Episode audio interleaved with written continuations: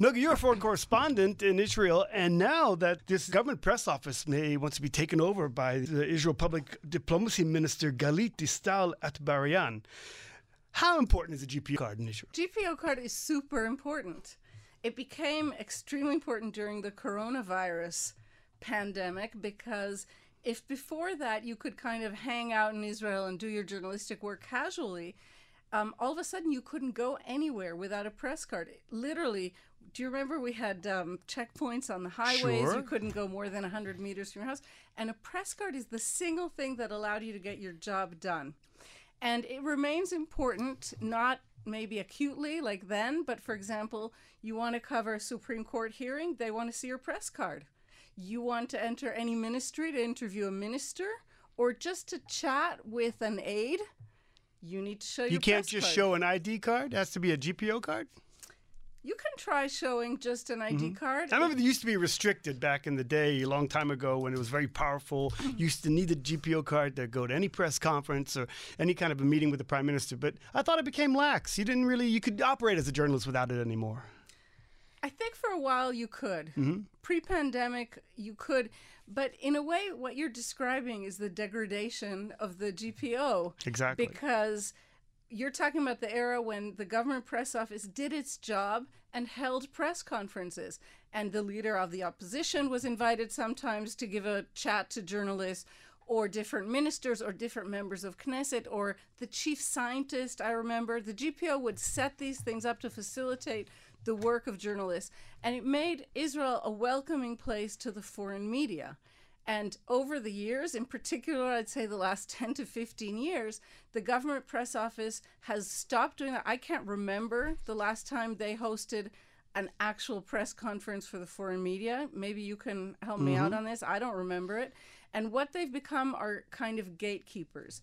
So the what does that mean? What they... it means is that the government press office that has no such actual authority functions as the Ministry of Interior and the uh, border authority for the state of Israel. So if you are, for example, a French freelance journalist and you have a commission to do a story about a new hotel opening in the desert in Israel, this has happened quite a lot recently, um, and you want to legally be able to work in Israel, you can apply online for a press card, and you are very unlikely to get it. Really? Really, because the G P O has become a body that um, makes impossible demands. For example, for freelancers, among the top two demands they make are you have to show that you have a work contract and you have to show that you have a steady minimum income. So by definition, if you're an independent journalist, as I am, you have no contract and you don't have a, a, a guaranteed minimum income. Is this because they want to control who's coming in, or uh, p- political reasons? Political well, views? I can't, I mean, I, I don't I, I don't know why, mm-hmm. but I know the reality is that they absolutely control. I know many journalists who have not been allowed in and who are honorable people. In other words, they haven't just gotten a standard three-month tourist visa and then kind of surreptitiously come here to work anyway. One reason they haven't done that is because in order to enter the Palestinian Authority and work, you need Israeli an Israeli G P O card, or they can very easily not let you back into Israel wow. from Palestinian territories because you can't show a press card. So basically, they're controlling the borders. They decide who lives here and who works here and who doesn't, and they have no authority to do so.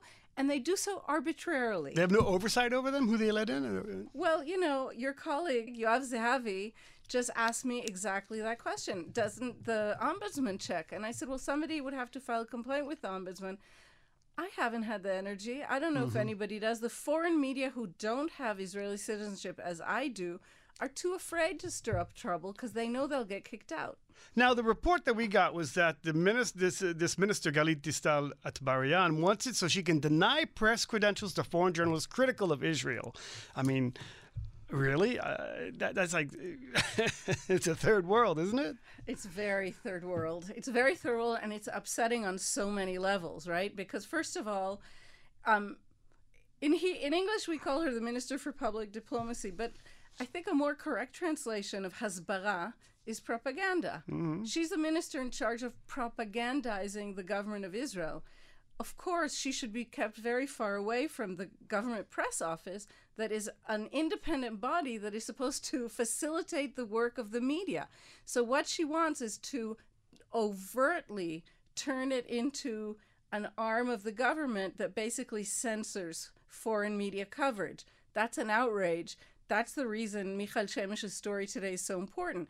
But behind that is a much bigger story, which is that she wants it because the G P O has already become that kind of an organization. Mm. It's a rogue branch of the Prime Minister's office. No one supervises them. They're not, on their website, there are no criteria for who they're going to let in or not. Um, they demand to see pay stubs for your work. They have no right to know how much I'm earning or if I'm publishing something for free. It's not their business. But for our listeners' sake, I mean, in historical ter- time, I mean, terms, it's always been like this. There have always been heads of G P Os who were critical of some of the foreign correspondents and tried to take away their G P O cards. Have it was a, a badge of honor if you have it removed because think, it meant you were a, a real journalist. I mm-hmm. think there was one uh, chief of the G P O who you may be remembering in particular who had that attitude and who ended up losing his career uh-huh. over that. But before that, Um, representing governments of very different parties. I want to give the example of Zev Hefetz. I want to give the example of Uri Dromi. Right. There were extremely excellent professionals who led this office, and it was a time when Israel operated like a modern Western country vis-a-vis the foreign media. It was much better times. So what's happening now is just another sign that this, this current government is what? Yeah, I mean, it's longer than that. This is a sign of the fact that over a very, very long term in office, now sixteen years if I'm not mistaken, the Prime Minister, Prime Minister Netanyahu has wanted to weaken the institutions of state. One of the groups he wanted, one of the bodies he wanted to weaken, and he did, he made it irrelevant, is the G P O. He made it, instead of an organization that facilitates media work, he made it a gatekeeper to keep in and out whoever he felt like it, or more likely whoever his people feel like. And now Galit Distal Atbaryan, who's not doing much in her ministry, wants to grab it because at least that will make her feel like she's doing something. Noga Tarnopolsky, thanks for joining us here. Arieh O'Sullivan, a pleasure chatting with you.